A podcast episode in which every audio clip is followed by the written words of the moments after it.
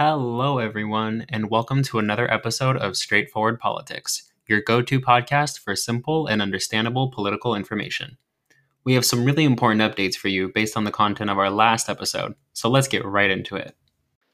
Since our last episode aired, the final version of the $1.9 trillion American Rescue Plan was passed by the Senate and the House of Representatives and signed into law by President Biden with zero Republican congressional support, despite having the support of 70% of Americans, including 41% of Republicans, according to Pew Research.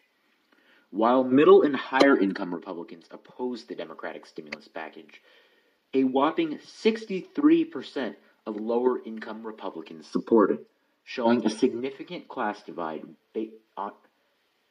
based on economic policy within the GOP.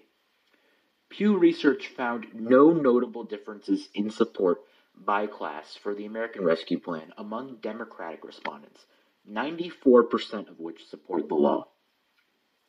As for the filibuster, we have an exciting update on that front as well. Joe Manchin, the filibuster's number one Democratic defender in the Senate, recently indicated openness to reforming the filibuster back to a talking filibuster. In the absence of abolishing the filibuster, this reform would essentially be the next best thing, as once minority party senators could no longer speak and had to yield the floor, legislation would get to be voted on. Even if each of the 50 Republican senators filibustered for 24 hours, like Strom Thurmond did against the Civil Rights Act, the legislation would eventually have to go to a vote.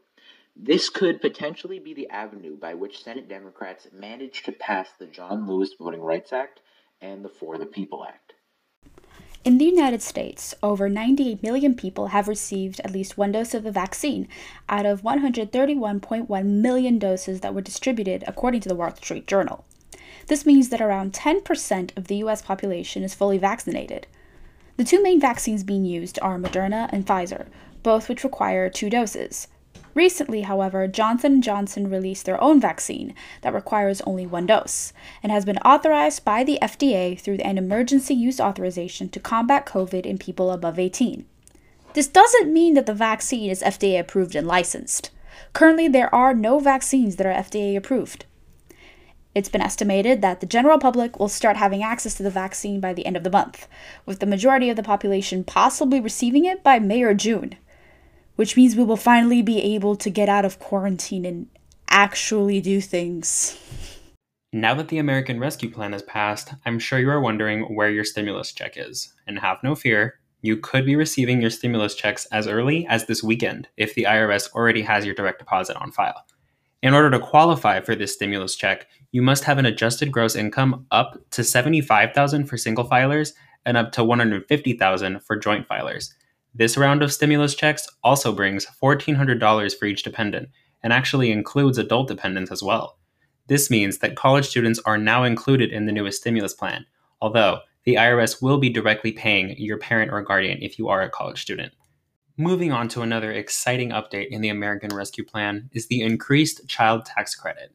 As soon as this summer, parents of any children under 18 can look forward to checks of $250 per child totaling a $3,000 credit yearly.